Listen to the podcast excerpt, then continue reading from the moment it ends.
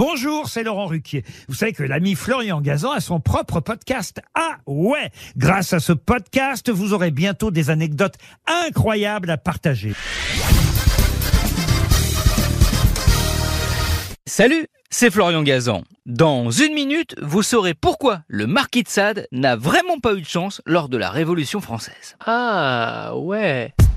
Ouais, le marquis de Sade, le sulfureux auteur des 120 jours de Sodome, tellement sulfureux d'ailleurs que sur les 74 ans qu'il a vécu, il en a passé la bagatelle de 30 en prison quand même. Ah ouais. Ouais, et encore, hein, il aurait pu y passer beaucoup plus de temps si sa femme ne l'avait pas aidé par deux fois à s'évader. Et pourtant, il l'a trompé à tour de bras, notamment avec sa belle-sœur. C'est en prison qu'il a d'ailleurs écrit en cachette ses fameux 120 jours de Sodome, aujourd'hui officiellement trésor national, estimé à 8 millions d'euros, ce qui en fait un des trois manuscrits les plus chers de France.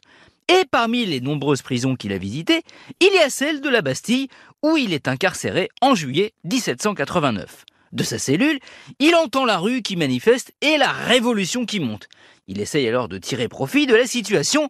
Il crie, mais trop loin, trop haut dans la prison, alors personne ne l'entend. Ah ouais? Ouais, alors ce bon marquis a une idée à la MacGyver. Il prend un long tuyau de fer blanc qu'on lui avait fait pour vider ses eaux usées, ses déjections, dans le fossé. Et là, il a l'idée de s'en servir comme une espèce de porte-voix. Il se met à hurler pour chauffer la foule qu'on égorge les prisonniers de la Bastille, qu'il faut le sortir de là.